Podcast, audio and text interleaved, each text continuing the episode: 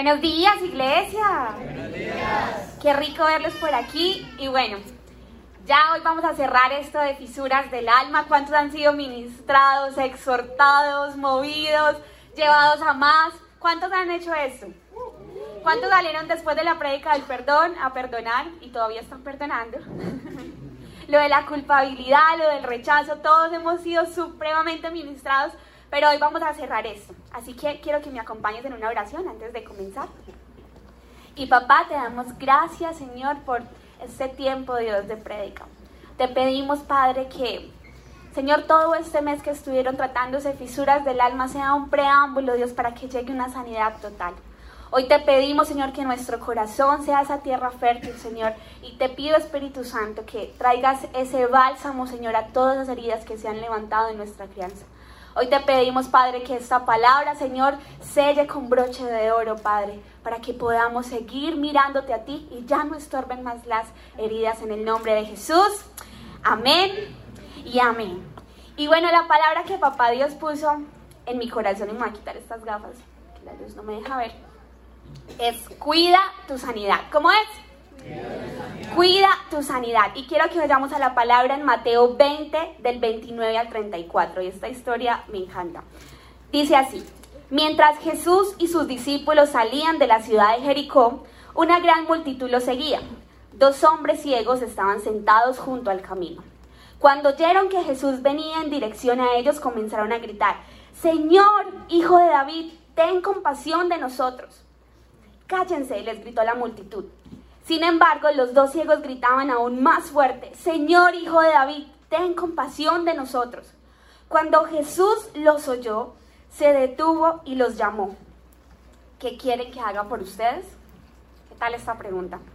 ¿Ellos eran qué? Ciegos. Y Jesús le pregunta, ¿qué quieren que haga por ustedes? Señor, dijeron, queremos ver. Jesús se compadeció de ellos y les tocó los ojos. Al instante pudieron ver luego lo siguieron. Qué increíble me parece esta historia porque es evidente, es evidente que lo que necesitaban era que el Señor los sanara de su ceguera.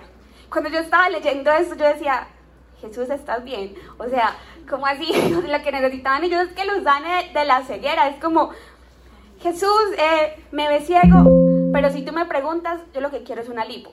O sea, no, o sea, yo no quiero una lipo, yo quiero es que tú me sanes de los ojos y yo te estoy llamando es para que me sanes. Es como si Jesús te tú estuvieras ciego y te preguntara, ¿y tú qué quieres que te sane? No, pues yo estoy ciego, pero yo lo que quiero es un carro.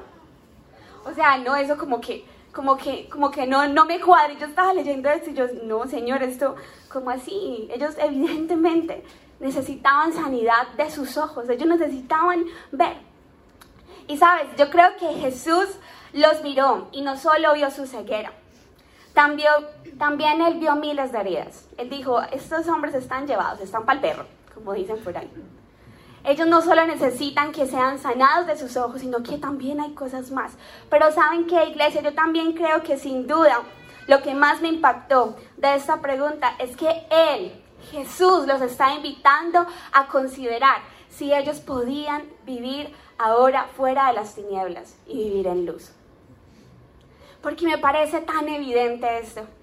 Que Jesús se les acerque, ¿qué quieres que haga? ¿Cómo así, Jesús? Estoy ciego, ¿no ves? Yo no veo. Era evidente, era evidente. Ellos llevaban un estilo de vida en oscuridad, ahora tenían que aprender a vivir en la luz. Y lo primero que yo te quiero regalar es, permanece en la sanidad. ¿Cómo es lo primero? permanece en la sanidad. Hay que permanecer en la sanidad. Sí, Jesús viene y te sana y todo eso. Pero les voy a decir una cosa, que Dios te haya dado a ti sanidad no te hace inmune del pecado. Ay, ay, ay. Ay, ay, ay, amén. Están muy callados. Me siento como esos pastores que predican y se vayan al infierno. No, pero no. Así no soy yo. Y, y me encanta esto porque Dios te puede a ti dar sanidad y durante todo este mes estuvimos tratando temas de sanidad. Yo sé que muchos salieron a pedir perdón, muchos dijeron, Señor, mi identidad está en ti, mi seguridad está en ti. Pero tal vez muchos salieron de aquí y hicieron totalmente lo contrario. Porque creemos que lo que recibimos aquí en casa es como si nos pusiera una manta y nada nos pudiera tocar, pero no es así. La sanidad que Dios te entrega no es algo que te hace inmune, la sanidad tienes que cuidarla. La sanidad es una responsabilidad. Estos, hay lugares de los que tú tienes que salir porque sabotean tu sanidad. Hay lugares que no te sirven porque sabotean tu sanidad. Y muchas personas en, estas, en este mes nos dijeron, paz, pero es que a veces es como mi familia la que me incomoda y, y como que yo salgo de la iglesia y salgo así al estar aquí delante de ti. Y llego allá a la casa y todo, ¡ay, pero ve, pero coja, pero qué! o sea, paz, tengo que librarme de mi familia, porque mi familia es la que no me deja permanecer en la sanidad. Y te voy a decir una cosa, o sea, es la familia que Dios te entregó. Es la que te entregó. Quien salió diferente de la iglesia, eres tú. Quien a Dios le dio una palabra de sanidad, fue a ti. Pero sabes, hay momentos en los que es sano que tomemos distancia. Y tomar distancia no es que te vayas a desaparecer. Es que en la iglesia me dijeron que tomara distancia. Chao, mamá. No existe eso. No, no, no, no, no. Es que en la iglesia me dijeron que, toma, que eso era sano. Los pastores me dijeron. Y por eso, esposa, nos vemos dentro de un año. No, no, no, no, no, no. Dame el favor. Tomar distancia no es desaparecer. A veces hay que tomar distancia porque estamos sanando. A veces hay que hacerlo y está bien. Está bien que tomes distancia. Saben, esta pregunta es como, esta pregunta que hizo Jesús es como, ¿estás seguro que quieres eso? O sea, yo estoy viendo que, quieres como cieguito, pero ¿estás seguro que si quieres eso? Esa pregunta de Jesús tan evidente era diciendo eso. ¿Cómo vamos a ver estos que me responden? De tantas cosas que tienen, vamos a ver qué me responden. Dios a ti te sana, pero el cuidado de tu corazón es tu responsabilidad. O sea, el Señor puede hacer miles de cosas. El Señor puede a ti mostrarte, prosperarte. Dios mío bendito, eso en los tiempos de alabanza te sana. Pero el cuidado de la sanidad no es de Dios. Es que Señor, tú me sanaste y otra vez estoy herido, pero mira, otra vez me fui infiel y otra vez y me echaron y en el trabajo. Perdón. El Señor te sana, pero la responsabilidad es tuya. La responsabilidad de cuidar nuestro corazón es nuestra. Por eso la palabra dice, sobre toda cosa guardada, guarda tu corazón. La palabra no está diciendo, sobre toda cosa yo te voy a guardar el corazón, hijito mío. No, pues muy fácil. No habría libre albedrío. No, la palabra dice, sobre toda cosa guardada, guarda tu corazón. Guardar tu corazón es responsabilidad tuya. Y me encanta algo, y es que Mateo 20:34, que es lo que estábamos leyendo ahorita, dice, al instante ellos pudieron ver, luego lo siguieron. ¿Qué hicieron estos ciegos cuando el Señor hizo el milagro? Lo siguieron. Permanecer en sanidad es seguirlo. Si tú quieres permanecer en sanidad, síguelo. Pero pasa es que yo todos los domingos voy a la iglesia. ¿Y en la semana qué? ¿Y cuando usted sale aquí a las puertas qué? ¿Usted sí me lo está siguiendo? Si lo estás siguiendo en tu trabajo, si lo estás siguiendo en tu casa, si lo estás siguiendo cuando estás con tus amigos, lo estás siguiendo en tu vida social, en los ambientes, en las conversaciones, lo estás siguiendo en el celular. Si estás siguiendo a Jesús, seguro estás siguiendo a Jesús. A ver, préstame el celular todos aquí con la clave. Ay, así, hija. Ahí les da susto. La sanidad es seguirlo y es seguirlo de una manera integral. Desde que estás aquí hasta que sales. Hacer todo lo que tengas que hacer. Eso es guardar la sanidad. Lo segundo que yo te quiero regalar es no vuelvas atrás. Y quiero leer algo que nos identifica absolutamente a todas y es el pueblo de Israel. Y números 11 del 4 al 5, quiero que me sigas y que estés conmigo en esta historia y te metas en la película. Y dice lo siguiente, entonces la gentuza extranjera, me encanta cómo habla la palabra, la gentuza extranjera que viajaba con los israelitas, comenzó a tener fuertes antojos por las cosas buenas de Egipto. Y el pueblo de Israel también comenzó a quejarse. Oh, si tuviéramos un poco de carne, exclamaban. ¿Cómo nos acordamos del pescado que comíamos gratis en Egipto? Y teníamos todos los pepinos, los melones, los puerros, las cebollas y los ajos que queríamos. Pero ahora lo único que vemos es este maná. Hasta hemos perdido el apetito. ¿Qué tal estos desgraciados? y, yo estaba leyendo eso, pero también el Señor es como, tú a veces también eres toda berrichoncita. Pastor, por favor.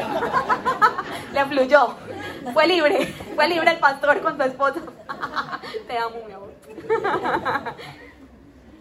Y sabes, yo veo esta historia y yo digo, uy, como, como dice la de Betty la Fea, ay, desgraciados. O sea, el Señor había los había liberado a su pueblo de todo lo que estaban pasando, de la esclavitud, de miles de cosas que estaban sucediendo. Y ellos todavía seguían, uy, no se acuerdan de esa carnecita, de los puerros, de los ajos. Uf, eso, uy, no, ahora solo tenemos el maná. Uy, no, el Señor todos los días nos pone maná. Todos los días. Y saben, esos israelitas estaban libres en cuerpo, pero estaban esclavos de corazón. Ellos tenían una libertad, evidentemente la estaban experimentando, pero su corazón era corazón de esclavo. Eso es lo que estaba pasando con ellos. Los israelitas estaban esclavos de Faraón, de Egipto, y Dios se dolía por eso, porque Dios luchó con ellos, los callaba, los satisfacía, Él persistía, porque Él es un papá de amor. Y si tú quieres ver a un papá de amor, lee esa historia del Señor. Tuviste mucha paciencia. Donde yo hubiera sido tú, lo hubiera quemado a todos y aquí no habría nada. Pero a ellos se les olvidó. A ellos se les olvidó de donde Dios los había sacado. Y sabes, muchas veces nosotros no guardamos nuestra sanidad porque se nos olvida de dónde Dios nos ha sacado. A ellos se les había olvidado que Moisés había hecho de todo para ellos. Ellos se les olvidó que había enviado plagas para liberarlos. Se les había olvidado que había destruido el ganado. Que para guiar a los israelitas había caído una columna de fuego y una nube. Se les había olvidado que el Señor había abierto todo un mar para que ellos pasaran y fueran libres. ¿Y qué tal estos berracos diciendo eso? ¿Qué tal ellos diciendo esto? Ay, pero es que comíamos puerros, que comíamos esto, que comíamos lo otro. Todo esto Dios hizo por la libertad del pueblo. Y ellos por rodearse, porque si vemos otra vez, dice, entonces la gentuza extranjera que viajaba con los israelitas comenzó a tener fuertes antojos. O sea, era la gentuza, lo que estaba alrededor de los israelitas, los que comenzaron a tener fuertes antojos. Pero es que, ¿sabes? Cuando nos rodeamos mal, esas cosas se pegan. Ahí no dice, los israelitas de por sí les nació. Dice, la gentuza comenzó a tener fuertes antojos. ¿De quién te estás rodeando que te está robando la sanidad? ¿De quién te estás rodeando que no te permite vivir con un corazón sano? Sino que tú sales de acá los domingos y sales fresquito, sin cargas, sales súper bien y en la semana estás tan cargado, tan saturado y no te das cuenta que a veces estás escuchando tantas voces incorrectas y estás viendo tantas cosas equivocadas que vuelves a la misma condición. Y terminas diciendo lo mismo, ay, pero es que yo hace unos días estaba tan bien, es que antes me pasaba esto, me sucedía lo otro. ¿Qué voces estás escuchando? ¿De quién te estás rodeando? No te está permitiendo que vivas en la sanidad. Todo eso hizo Dios por la libertad del pueblo y ellos se rodeaban mal. No veían su libertad ni su sanidad, pero Dios después de esta queja tan hermosa respondió en números 11 del 18 al 20. También dile al pueblo, purifíquense, porque mañana tendrán carne para comer. Ustedes gemían y el Señor oyó sus quejidos. Oh, un poco de carne, me encanta la palabra como le dice. Yo, esos que, yo oí esos quejidos, no, sí, un poco de carne es lo que decían. Estábamos en mejores condiciones en Egipto. Ahora el Señor les dará carne que tendrán que comérsela. Y no será por un día, ni dos, ni cinco, ni diez, ni veinte. Lo comerán durante un mes entero hasta que les produzca náuseas y estén hartos de tanta carne. Pues han rechazado al Señor que está aquí entre ustedes y han lloriqueado diciendo, ¿por qué dejamos Egipto? ¿Qué tal esa respuesta de Dios? ah, sí, están llorando por puerros y carne, pues vea y para comer todos los días va a tener carne que comer. Y ya no va a haber manada. Pues coma. Como el Señor, yo lo leo de esta manera porque tal vez yo soy un poco caprichosa. Mi amor, no digas nada, gracias. Pero yo creo que el Señor estaba diciendo, ¿cómo les hago entender que los amo? ¿Cómo les hago entender que de verdad yo soy su Dios y que conmigo nada les va a faltar. Y te voy a decir una cosa. A veces somos como este pueblo, como el pueblo de Israel.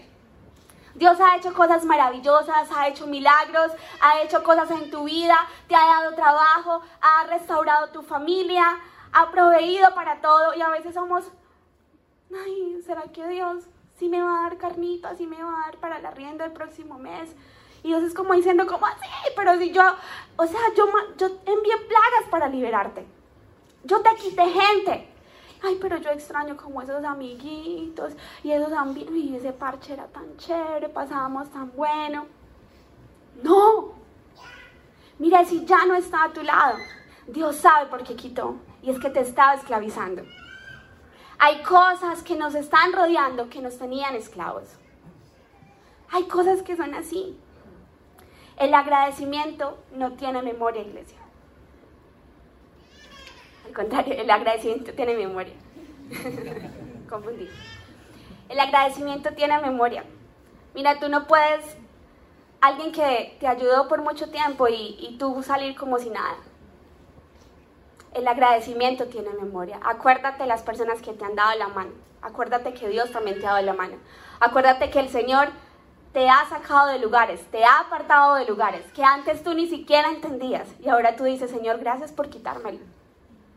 Hubieran personas en tu pasado, en tu área sentimental, que tú dijiste en ese momento, ¿y por qué me lo quitó? Y estoy despechado, pero ¿por qué? Y ahora tú dices, uy, Señor, gloria a Dios, yo no me veía ahí. Mira, en el momento tú puedes que no entiendas los procesos, pero Dios sabe por qué lo hace. Ellos olvidaron lo que Dios había hecho. Y Dios persistía con ellos porque Él sabía que ellos tenían ese corazón de esclavo. Dios sigue persistiendo con nosotros porque por más cosas que el Señor haga, a veces se nos olvida. Tenemos Alzheimer. Y somos como, Dios, ¿tú dónde estás? Pero sabes, cuida tu sanidad y no vuelvas a Egipto. Cuida tu sanidad y no vuelvas a Egipto. Y otra cosa, cuida tu sanidad y no lleves a Egipto a tus nuevas temporadas. A veces Dios te abre puertas y tú sigues viviendo igual. Nuevas relaciones, nuevas amistades. Y a veces Dios nos sacó de Egipto y nosotros somos los que llevamos a Egipto a las nuevas temporadas que Dios ha puesto. No lleves a Egipto a tus nuevas temporadas. Porque sabes, llevar a Egipto no te deja ver a Dios. Llevar a Egipto te hace ciego, te hace una ceguera en los ojos. Estas elecciones, nosotros no hablamos nunca de política, pero en estas elecciones hubo mucha incertidumbre, también mucha felicidad por otra parte. Y vemos como hay un sinfín de emociones. Y les voy a decir una cosa, iglesia.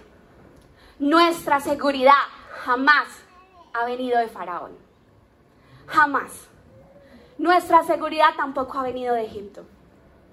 El pueblo de Israel tenía su seguridad en Faraón. En un Faraón que los esclavizaba. ¿Sí? Tal vez les daba de comer, quién sabe cada cuánto. En un Egipto que estaba tal vez hermoso, pero los tenía mal. Y la seguridad de nosotros no viene de Faraón ni de Egipto. La seguridad de nosotros viene del Rey de Reyes y Señor de Señores. Así que quiero que le des un fuerte aplauso a Dios.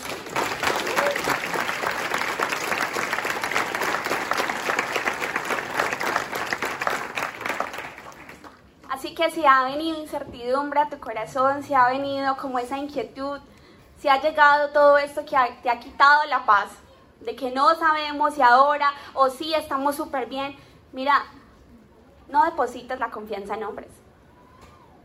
Nunca. Tu confianza viene de Dios. Si Dios ha abierto puertas, ha sido Dios. Si el Señor te ha quitado cosas, ha sido Dios, no ha sido hombres, no ha sido personas. Ha sido porque Dios así lo ha querido. Ha sido Él. Así que tu corazón esté tranquilo. Ubícalo en un lugar seguro, ubícalo en Él. Ahora no pienses, no, ¿y ahora qué vamos a hacer? Y el futuro está bien, estamos mal, ahora sí vino un redentor, o no, ahora vino lo peor. No, no, no, no, no, no. Deja de estar corriendo, deja de estar así como este pueblo de Israel y en, ay, allá teníamos carne y aquí estamos bien, acá estamos mal. No, tu seguridad nunca ha venido de un faraón ni de Egipto, tu seguridad no viene de eso. Tu seguridad viene de Dios. Y es tiempo de que nosotros como iglesia también digamos, no, es que nuestra seguridad jamás ha venido de un hombre. Nuestra seguridad viene del Señor, del Rey de Reyes. Y es tiempo de llevar el corazón al lugar correcto. Lo tercero que te quiero regalar es no mires hacia atrás. No mires hacia atrás. Génesis 19, 22 dice, pero apresúrate, escapa a la aldea, porque no puedo hacer nada hasta que llegues allí. Lot llegó a la aldea justo cuando le salía, cuando salía al horizonte. Enseguida el Señor hizo llover de los cielos fuego y azufre ardiente sobre Sodoma y Gomorra las destruyó por completo junto con las demás ciudades y aldeas de la llanura. Así arrasó con todas las personas y a toda la vegetación. Pero la esposa de Lot miró hacia atrás mientras lo seguía y quedó convertida en una estatua de sal. No mires hacia atrás. No mires hacia atrás cuando a ti Dios te saca de lugares que te podían matar. No mires hacia atrás cuando Dios te saca de lugares que te congelan. Que tú llegas a un lugar y, ni siquiera puedes tener, tener conciencia, no puedes decidir, te tienes que quedar callado, te tienes que amoldar. No mires hacia atrás. La esposa de Lot miró hacia atrás. El pueblo de Israel no hacía sino extrañar Egipto. Y Dios había dado cosas espectaculares. Y ahora el Señor había sacado a la familia de Lot y le había dicho, salgan de ahí y no miren hacia atrás. Y la esposa hizo,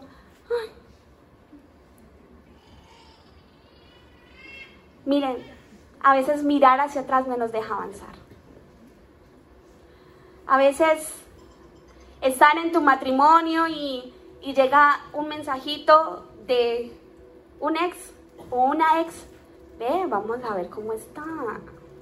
Hola, ¿qué más? Bien, sí. Ay, qué chévere dos horas, tres horas. Y ese poquitico de mirar hacia atrás tiene tu matrimonio congelado. Y a veces miramos hacia atrás y se nos olvida lo que tenemos aquí presente. Se nos olvida que luchamos por ese matrimonio, que todo lo que hicimos era para perseverar. Pero a veces mirar hacia atrás sabotea tu presente. No mires hacia atrás. Una cosa es muy diferente, es que no miras hacia atrás y otra cosa es que Dios te deje las cosas acá en la mente. Dios no te va a borrar las cosas de la mente, porque ahí está el testimonio. Pero no mires hacia atrás, ni te quedes consintiendo. Es que a mí Dios me ha sanado de los vicios, me sacó de cosas. Y como Dios ya me sanó, yo puedo ir. Y me voy allá a la furrusca. Y termina ya vuelto nada no mires hacia atrás. La sanidad no es algo que te hace impermeable. La sanidad no es algo que te hace inmune al pecado. Deja de jugar. Todos estos, estos domingos hemos estado como llevando todo esto y, tratando el corazón y lo tratamos con pincitas porque sabemos que como nosotros también hemos sido heridos, sabemos que la sanidad es con pincitas y con cuidado. Pero déjame, voy a hablarte un poquito fuerte. Y esfuérzate también por Dios. Esfuérzate. Cuida tu sanidad. A veces somos tan normales para volver atrás No, Dios, Dios, Dios es amor. Dios me perdona, bye, me voy a rumbear. Uh, uh, uh. A ti Dios también te dio dominio propio. Y Dios vale la pena. Claro, te va a perdonar, porque ese es papá. Pero también esfuérzate un poquito por Él, vale la pena. Dile a Dios, Señor, es difícil, quiero ir, me quiero rodear, estoy que me tomo algo, yo quiero volver atrás. No sé, esta situación está tan difícil, pero Señor, me aguanto, porque tú vales la pena, Señor. Me aguanto porque hoy recuerdo que todo eso que me has quitado me iba a matar. Me iba a dejar aquí estancado. Y Señor, hoy yo no quiero ser como ese pueblo. Hoy, Señor, yo quiero ser consciente de lo que tú estás haciendo por mí. Hoy quiero ser agradecido contigo.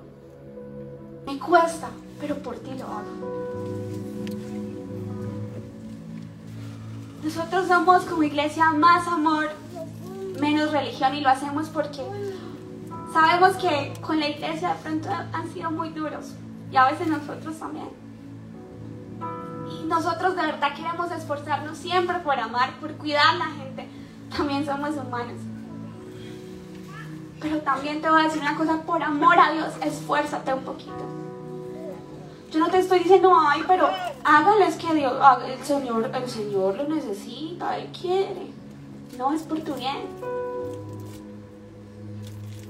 El Señor me cuesta, pero te amo tanto. Y sé que lo que tú tienes es mejor. Que lo que mi cuerpo quiere hacer. Que lo que mis emociones quieren hacer. Que lo que en mi celular quiero ver. Que Señor, yo me voy a esforzar. Señor, yo confío en ti. Yo voy a dejar de pelear. Deja de pelear con Dios. Tu plan no es mejor que el de Él, te lo aseguro. Te lo aseguro, que no te queden dudas de esto. Esfuérzate un poco. No mires atrás, cuida tu sanidad. Cuida tu sanidad con todas tus fuerzas. Cuida tu sanidad con todo lo que tengas, con toda la sabiduría que te ha dado. Si es que te no se como Pues con esa poquita que Dios te dio, ¿qué piensas que tienes? Dale, cuídala. No estás solo. El Señor dice que nos ha dado su Espíritu Santo. ¿Y sabes cuándo comenzamos a cruzar esas barreras? Cuando lo dejamos a Él por fuera. Cuando comenzamos a vivir la vida como si nada y se nos olvida que el Señor nos ha dejado el Espíritu Santo. Está siendo difícil, Espíritu Santo. Hoy mi humanidad quiere hacer miles de cosas, pero yo te pido, Espíritu Santo, que tú fortalezcas mis brazos y me ayudes. Me ha costado, sé que has guardado mi sanidad. Señor, ayúdame a permanecer en esa sanidad. Espíritu Santo, ven a trabajar conmigo. Ven a desayunar conmigo. Ven a, esos tiempos donde estoy relajado, tranquilo, descansando y descansa conmigo. Es más bonito cuando tenemos conciencia de que el Espíritu Santo está a nuestro lado. Saben, hace unos años en nuestro matrimonio, por yo mirar atrás, pasamos una temporada difícil y afectó la intimidad de nuestro hogar. Y yo decía, yo ya estoy sana de eso. O sea, yo predico sobre ese tipo de cosas. Eh, para, ustedes yo siempre les he contado que pasé por eh, abuso y un montón de cosas. Y yo salía a predicar y decía, yo tengo autoridad, yo, yo tengo autoridad, yo ya fui sana de eso. O sea, yo culpa no tengo. Dolor yo ya no tengo, yo ya fui sana de eso.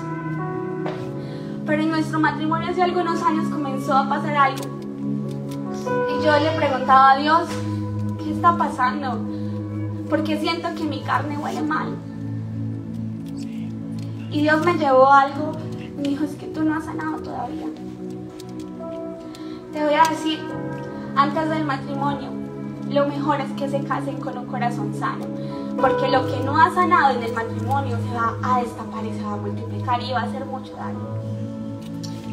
Yo le dije, Señor, pero ¿qué está pasando? ¿Por qué me está costando tanto eso? ¿Por qué me duele? Todavía no has terminado de sanar, no has cuidado tu sanidad, has dicho que estás sana, pero todavía te cuesta esto. Estás lastimando a alguien que yo he puesto a tu lado, que le tienes que cuidar el corazón.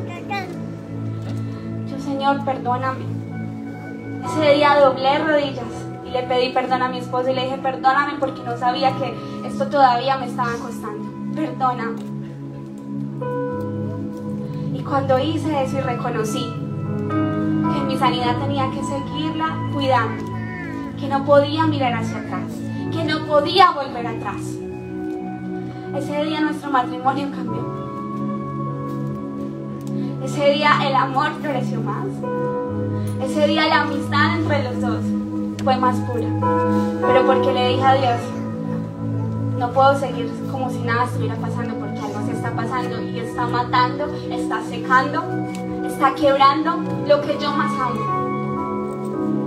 Yo le dije, Espíritu Santo, entra y muéstrame qué es lo que está sucediendo, porque me está costando. Y saben, después de eso, mi sanidad la cuido como mi mayor tesoro.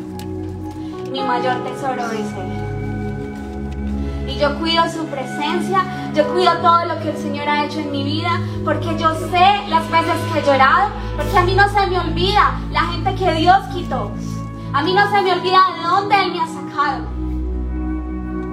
Y yo digo, aquí nadie se va a meter.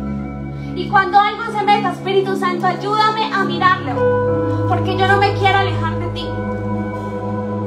Ayúdame a mirar qué es lo que está sucediendo. Porque yo lejos de ti no puedo, no soy capaz, no puedo avanzar. Iglesia, cuidemos nuestra sanidad. Cuidemos su presencia. Cuida al Espíritu Santo. Cuida lo que Él está haciendo en ti. Vale la pena vivir en libertad. Vale la pena que tú camines con tu cabeza en alto y digas, yo ya pasé por ahí, ven, te ayudo. Vamos, si se puede, vale la pena. Que Dios me sanó y ahí me quedé. No. Si Dios te sana es para que ayudes a más personas que no pueden ver a salir de esta. Espíritu Santo, yo te pido, Señor, que estés en este lugar. Señor, tú has estado moviendo emociones, pensamientos en nuestro corazón. Yo te pido, Espíritu Santo, que vengas a este lugar. Y ahí con tus ojitos cerrados, dile Espíritu Santo, perdóname si no te he honrado. Pero sabes, el Espíritu Santo está diciendo, yo no estoy enojado contigo. Yo sé que te ha costado. Yo sé que a veces se van los pensamientos porque te da vergüenza de lo que tú has cometido. Pero ¿quién dijo que yo no quiero estar contigo por eso?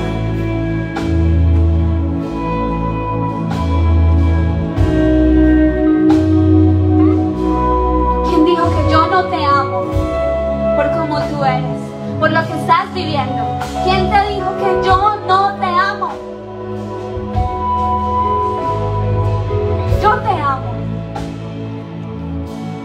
y me muero por pasar más tiempo contigo.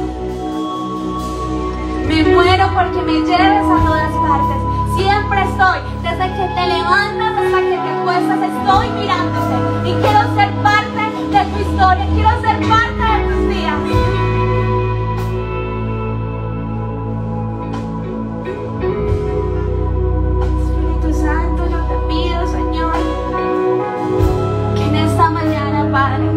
啊